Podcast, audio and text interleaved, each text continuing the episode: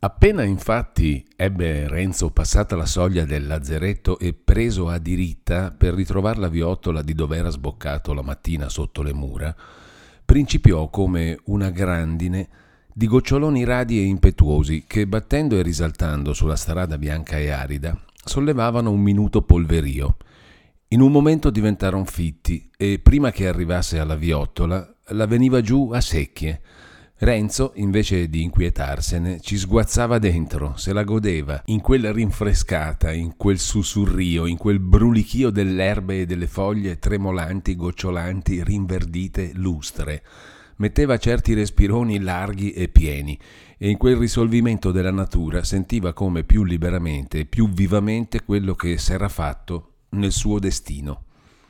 Ma quanto più schietto e intero sarebbe stato questo sentimento, se Renzo avesse potuto indovinare quel che si vide pochi giorni dopo, che quell'acqua portava via il contagio, che dopo quella il lazzeretto, se non era per restituire ai viventi tutti i viventi che conteneva, almeno non avrebbe quasi più ingoiati altri, che tra una settimana si vedrebbero riaperti usci e botteghe, non si parlerebbe quasi più che di quarantina e della peste non rimarrebbe se non qualche resticciolo qua e là, quello strascico che un tal flagello lasciava sempre dietro a sé per qualche tempo. Andava dunque il nostro viaggiatore allegramente, senza aver disegnato né dove, né come, né quando, né se avesse da fermarsi la notte, premuroso soltanto di portarsi avanti, d'arrivar presto al suo paese, di trovar con chi parlare, a chi raccontare, soprattutto di poter presto rimettersi in cammino per Pasturo in cerca d'Agnese. Andava con la mente tutta sottosopra dalle cose di quel giorno, ma di sotto le miserie, gli orrori, i pericoli, veniva sempre a galla un pensierino. L'ho trovata, è guarita, è mia. E allora faceva uno sgambetto e con ciò dava un'annaffiata all'intorno, come un can barbone uscito dall'acqua. Qualche volta si contentava d'una fregatina di mani e avanti, con più ardore di prima. Guardando per la strada, raccattava, per dir così, i pensieri che ci aveva lasciati la mattina e il giorno avanti nel venire, e con più piacere quelli, appunto, che aveva più cercato di scacciare, i dubbi, le difficoltà, trovarla, trovarla viva, tra tanti morti e moribondi. E l'ho trovata viva, concludeva. Si rimetteva col pensiero nelle circostanze più terribili di quella giornata si figurava con quel martello in mano ci sarà o non ci sarà? E una risposta così poco allegra e non aver nemmeno il tempo di masticarla, che addosso quella furia di matti birboni e quel lazzeretto, quel mare, lì ti volevo a trovarla e averla trovata. Ritornava su quel momento quando fu finita di passare la processione dei convalescenti. Che momento, che crepacore non trovarcela. E ora non gliene importava più nulla e quel quartiere delle donne e là dietro a quella capanna, quando meno se l'aspettava, quella voce, quella voce proprio, e vederla, vederla levata. Ma che? C'era ancora quel nodo del voto, e più stretto che mai. Sciolto anche questo, e quell'odio contro Don Rodrigo, quel rodio continuo che esacerbava tutti i guai e avvelenava tutte le consolazioni, scomparso anche quello talmente che non saprei immaginare una contentezza più viva se non fosse stata l'incertezza intorno ad Agnese, il tristo presentimento intorno al padre Cristoforo e quel trovarsi ancora in mezzo a una peste. Arrivò a Sesto sulla sera, né pareva che l'acqua volesse cessare, ma sentendosi più in gambe che mai e con tante difficoltà di trovare dove alloggiare e così inzuppato, non ci pensò neppure la sola cosa che li incomodasse era un grande appetito, che una consolazione come quella gli avrebbe fatto smaltire altro che la poca minestra del cappuccino. Guardò se trovasse anche qui una bottega di fornaio, ne vide una, ebbe due pani con le molle e con quell'altre cerimonie, uno in tasca e l'altro alla bocca e avanti. Quando passò per Monza era notte fatta, nonostante gli riuscì di trovare la porta che metteva sulla strada giusta, ma meno questo, che per dir la verità era un gran merito, potete immaginarvi come fosse quella strada e come andasse facendosi di momento in momento. Affondata, come eran tutte, e dobbiamo averlo detto altrove, tra due rive, quasi un letto di fiume, si sarebbe a quell'ora potuta dire, se non un fiume, una gora davvero, e ogni tanto pozze da volerci del buono e del bello a levarne i piedi, nonché le scarpe. Ma Renzo n'usciva come poteva, senza atti di impazienza, senza parolacce, senza pentimenti, pensando che ogni passo, per quanto costasse, lo conduceva avanti e che l'acqua cesserebbe quando a Dio piacesse e che a suo tempo spunterebbe il giorno e che la strada che faceva intanto allora sarebbe fatta. E dirò anche che non ci pensava se non proprio quando non poteva far di meno, Erano distrazioni queste. Il gran lavoro della sua mente era di riandare la storia di quei tristi anni passati, tanti imbrogli, tante traversie, tanti momenti in cui era stato per perdere anche la speranza e fare andata ogni cosa, e di contrapporci le immaginazioni d'un avvenire così diverso, e l'arrivar di Lucia e le nozze e il metter su casa e il raccontarsi le vicende passate e tutta la vita, come la facesse quando trovava due strade. Se quella poca pratica, con quel poco barlume, fossero quelli che l'aiutassero a trovare sempre la buona, o se l'indovinasse sempre all'avventura, non ve lo saprei dire, che lui medesimo, il quale soleva raccontare la sua storia molto per minuto, lunghettamente anziché no, e tutto conduce a credere che il nostro anonimo l'avesse sentita da lui più d'una volta, lui medesimo a questo punto diceva che di quella notte non se ne rammentava che come se l'avesse passata in letto a sognare. Il fatto sta che sul finir di essa si trovò alla riva dell'Adda. Non era mai spiovuto, ma a un certo tempo da diluvio era diventata pioggia e poi una querugiola fine fine, cheta cheta, uguale uguale. I nuvoli alti e radi stendevano un velo non interrotto, ma leggero e diafano, e il lume del crepuscolo fece vedere a Renzo il paese d'intorno. C'era dentro il suo e quel che sentì a quella vista non si saprebbe spiegare. Altro non vi so dire, se non che quei monti, quel resegone vicino, il territorio di Lecco, era diventato tutto come roba sua. Diede un'occhiata anche a sé e si trovò un po' strano, quale, per dir la verità, da quel che si sentiva, si immaginava già di dover parere Sciupata e attaccata addosso ogni cosa, dalla testa alla vita tutto un fradiciume, una grondaia, dalla vita alla punta dei piedi melletta e mota. Le parti dove non ce ne fosse si sarebbero potute chiamare esse zacchere e schizzi, e se si fosse visto tutto intero in uno specchio, con la tesa del cappello floscia e cascante e i capelli stesi e incollati sul viso, si sarebbe fatto ancor più specie. In quanto a stanco lo poteva essere, ma non ne sapeva nulla, e il frescolino dell'alba, aggiunto a quello della notte e di quel poco bagno, non gli dava altro che una fierezza, una voglia di camminar più presto. È a pescate, costeggia quell'ultimo tratto dell'Adda, dando però un'occhiata malinconica a Pescarenico. Passa il ponte, per strade e campi arriva in un momento alla casa dell'ospite amico questo, che s'era levato allora e stava sull'uscio a guardare il tempo, alzò gli occhi a quella figura così inzuppata, così infangata, diciam pure così lercia e insieme così viva e disinvolta. A suoi giorni non aveva visto un uomo peggio conciato e più contento. Uè, disse, già qui? E con questo tempo com'è andata? La c'è, disse Renzo, la c'è, la c'è. Sana?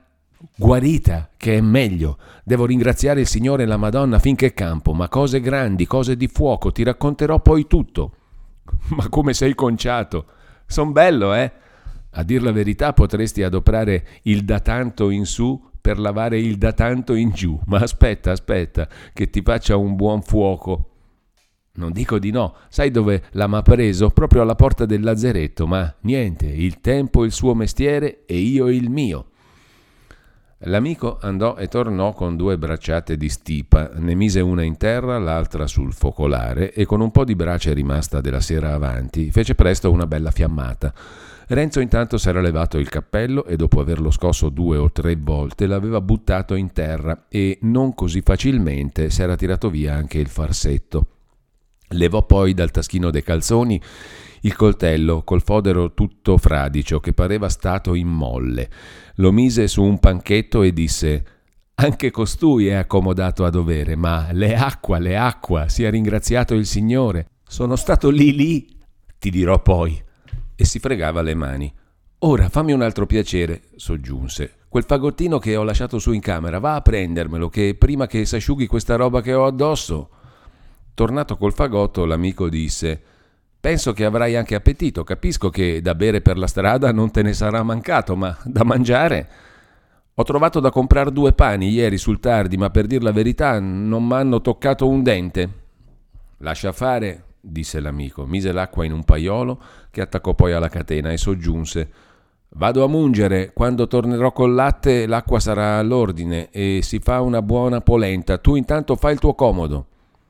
Renzo, rimasto solo, si levò, non senza fatica, il resto dei panni che gli s'eran come appiccicati addosso. S'asciugò, si rivestì da capo a piedi.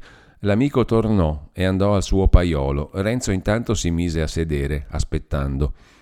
Ora sento che sono stanco, disse, ma è una bella tirata. Però questo è nulla, ne ho da raccontartene per tutta la giornata, come è conciato Milano, le cose che bisogna vedere, le cose che bisogna toccare, cose da farsi poi schifo a sé medesimo.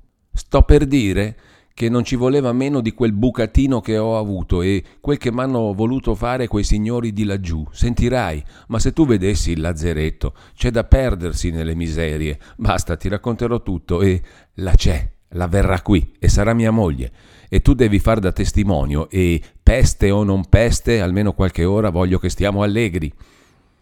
Del resto mantenne ciò che aveva detto all'amico di voler raccontargliene per tutta la giornata, tanto più che, avendo sempre continuato a piovigginare, questa la passò tutta in casa, parte seduto accanto all'amico, parte in faccende intorno a un suo piccolo tino e a una botticina e ad altri lavori in preparazione della vendemmia, nei quali Renzo non lasciò di dargli una mano, che, come soleva dire, era di quelli che si stancano più a star senza far nulla che a lavorare.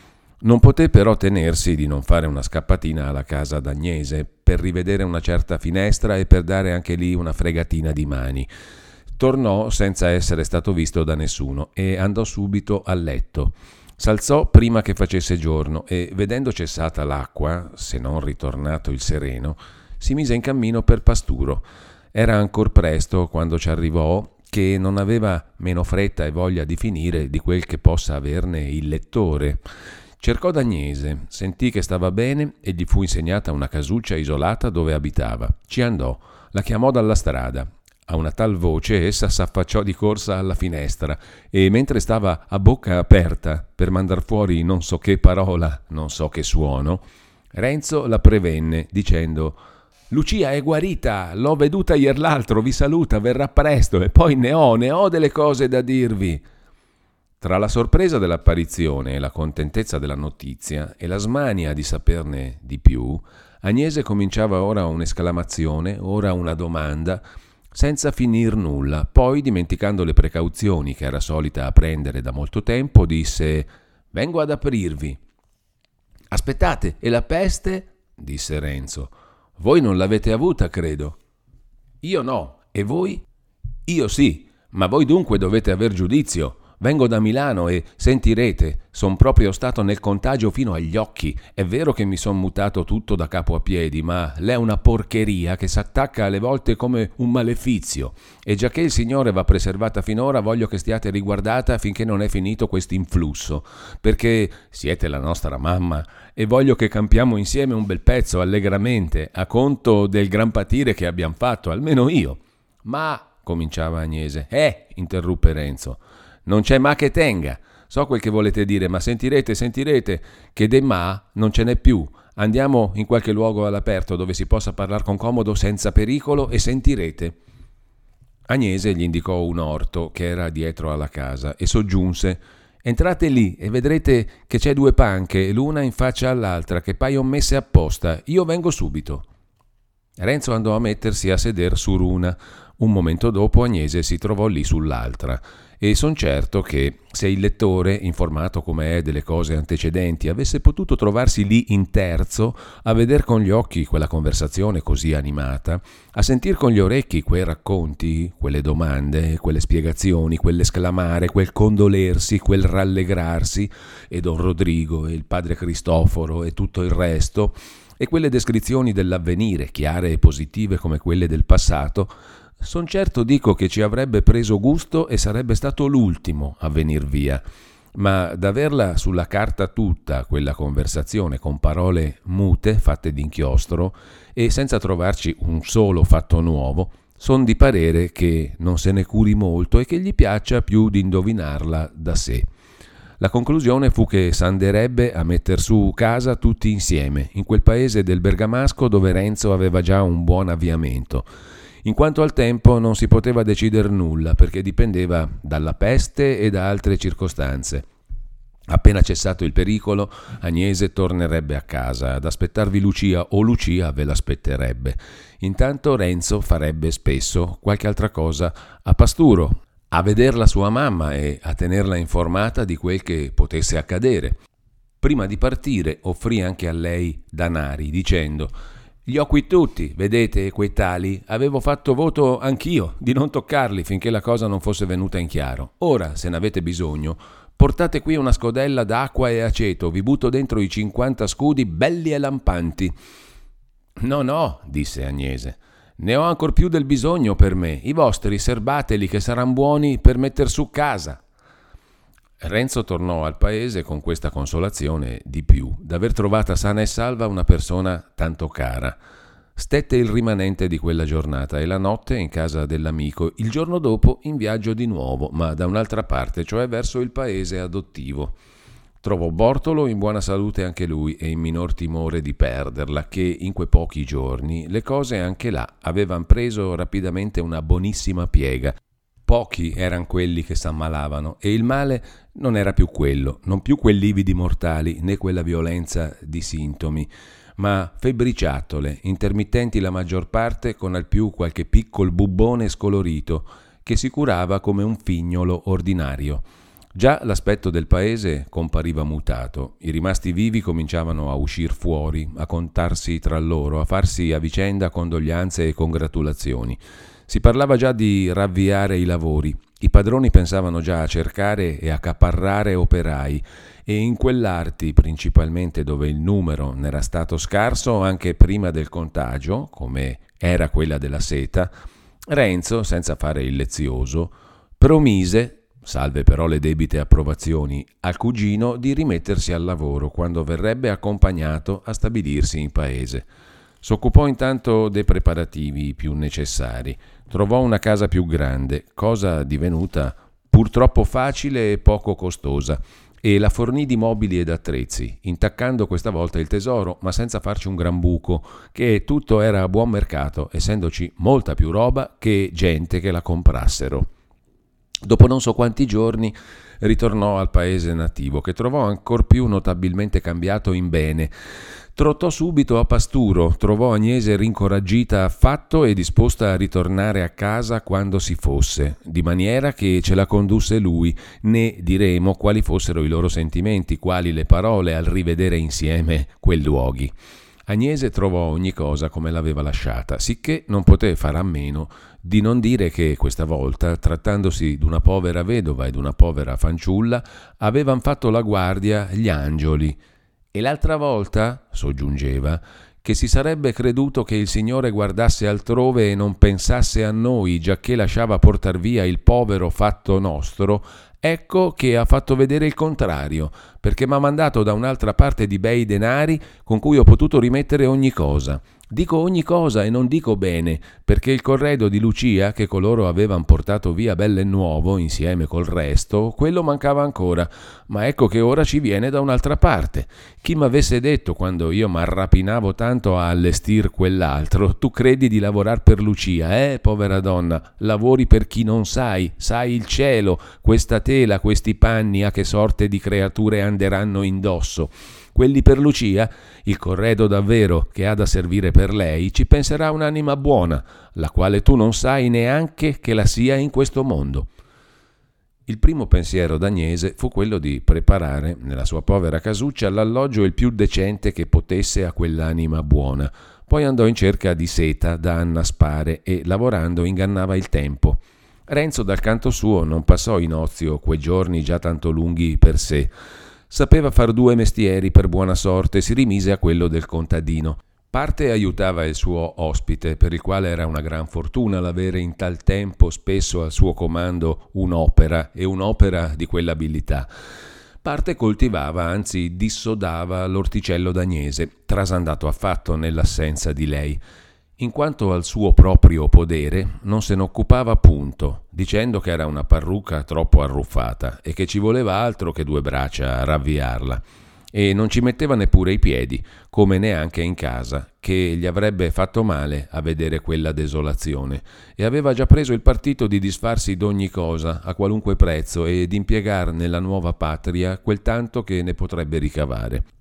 Se i rimasti vivi erano l'uno per l'altro come morti resuscitati, Renzo per quelli del suo paese lo era come a dire due volte.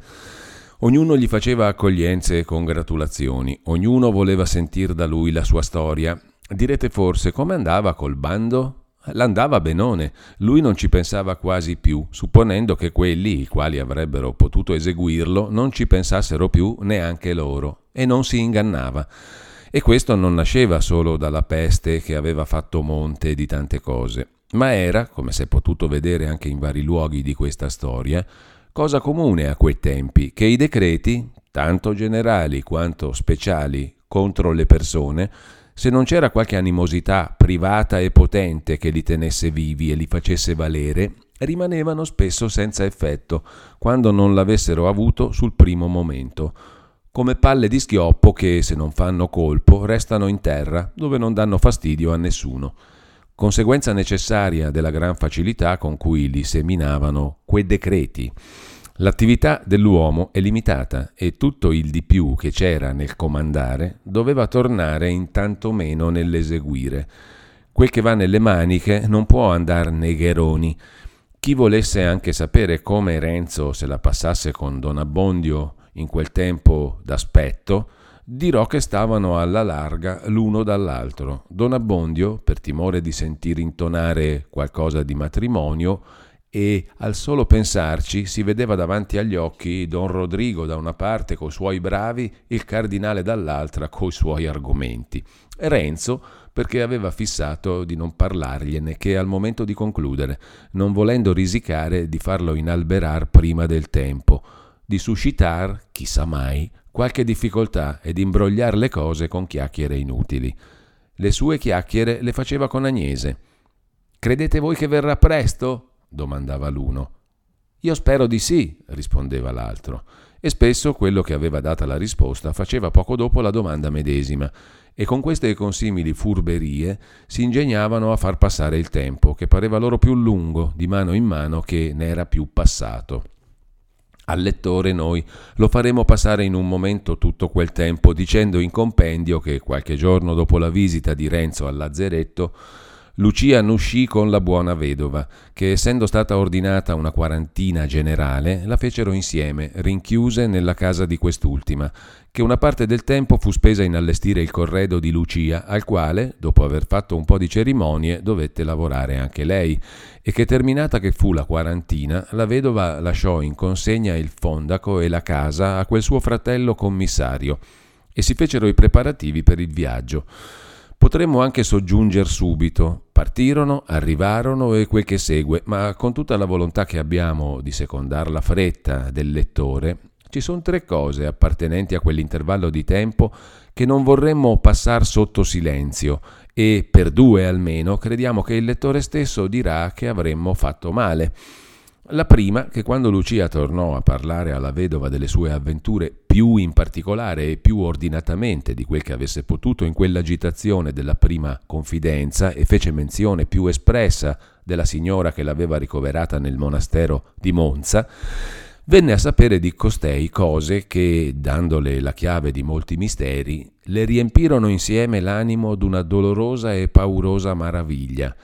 Seppe dalla vedova che la sciagurata, caduta in sospetto d'atrocissimi fatti, era stata per ordine del cardinale trasportata in un monastero di Milano, che lì, dopo molto infuriare e dibattersi, s'era ravveduta, s'era accusata e che la sua vita attuale era supplizio volontario tale che nessuno, a meno di non togliergliela, ne avrebbe potuto trovare uno più severo.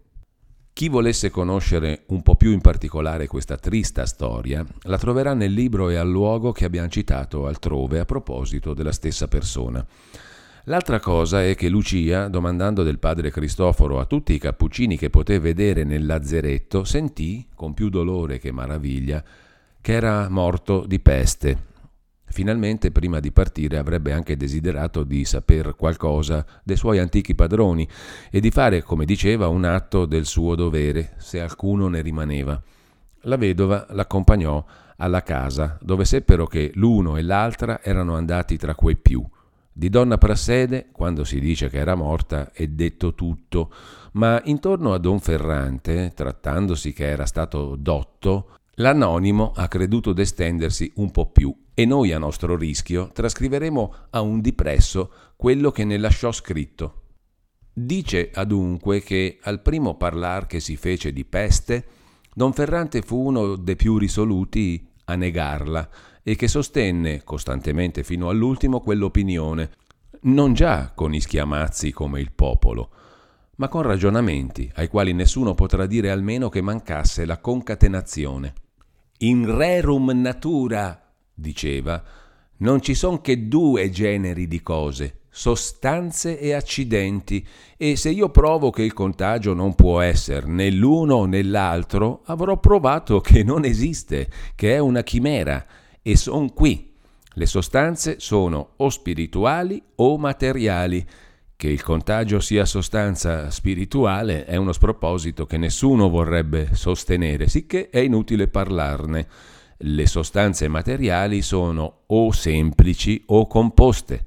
Ora, sostanza semplice il contagio non è, e si dimostra in quattro parole. Non è sostanza aerea, perché se fosse tale, invece di passare da un corpo all'altro, volerebbe subito alla sua sfera. Non è acquea, perché bagnerebbe e verrebbe asciugata da venti. Non è ignea, perché brucerebbe. Non è terrea, perché sarebbe visibile. Sostanza composta neppure, perché a ogni modo dovrebbe essere sensibile all'occhio o al tatto. E questo contagio chi l'ha veduto? Chi l'ha toccato? Rimanda a vedere se possa essere accidente, peggio che peggio. Ci dicono questi signori dottori che si comunica da un corpo all'altro, che questo è il loro Achille, questo è il pretesto per far tante prescrizioni senza costrutto. Ora, supponendolo accidente, verrebbe a essere un accidente trasportato, due parole che fanno ai calci, non essendoci in tutta la filosofia cosa più chiara e più liquida di questa, che un accidente non può passare da un soggetto all'altro, che se per evitare questa scilla si riducono a dire che sia accidente prodotto, danno in cariddi, perché se è prodotto dunque non si comunica, non si propaga come vanno blaterando. Posti questi principi, cosa serve venirci tanto a parlare di vibici, d'esantemi, d'antraci? Tutte corbellerie, scappò fuori una volta un tale. No, no, riprese don Ferrante. Non dico questo, la scienza è scienza, solo bisogna saperla adoprare. Vibici, esantemi, antraci, parotidi, bubboni violacei, foruncoli nigricanti, sono tutte parole rispettabili che hanno il loro significato bello e buono ma dico che non ha a che fare con la questione. Chi nega che ci possa essere di queste cose, anzi che ce ne sia? Tutto sta a vedere di dove vengano. Qui cominciavano i guai anche per Don Ferrante. Finché non faceva che dare addosso all'opinione del contagio, trovava per tutto orecchi attenti e ben disposti perché non si può spiegare quanto sia grande l'autorità d'un dotto di professione allorché vuol dimostrare agli altri le cose di cui sono già persuasi. Ma quando veniva a distinguere e a voler dimostrare che l'errore di quei medici non consisteva già nell'affermare che ci fosse un male terribile e generale, ma nell'assegnarne la cagione, allora, parlo dei primi tempi in cui non si voleva sentir discorrere di peste, allora, invece d'orecchi, trovava lingue ribelli, intrattabili. Allora di predicare a distesa era finita e la sua dottrina non poteva più metterla fuori che a pezzi e a bocconi. La c'è purtroppo la vera cagione, diceva, e son costretti a riconoscerla anche quelli che sostengono poi quell'altra così in aria. La neghino un poco se possono, quella fatale congiunzione di Saturno con Giove, e quando mai si è sentito dire che le influenze si propaghino? E lor signori mi vorranno negare le influenze? Mi negheranno che ci siano degli asteri? O mi vorranno dire che stiano lassù a far nulla, come tante capocchie di spilli ficcati in un guancialino? Ma quel che non mi può entrare è di questi signori medici. Confessare che ci troviamo sotto una congiunzione così maligna e poi venirci a dire con faccia tosta non toccate qui, non toccate là e sarete sicuri, come se questo schivare il contatto materiale dei corpi terreni potesse impedire l'effetto virtuale dei corpi celesti, e tanto affannarsi a bruciare dei cenci. Povera gente, brucerete Giove? Brucerete Saturno?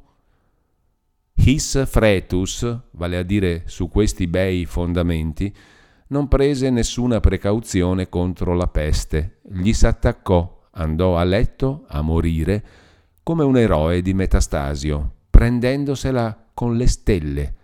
E quella sua famosa libreria è forse ancora dispersa su per i muriccioli.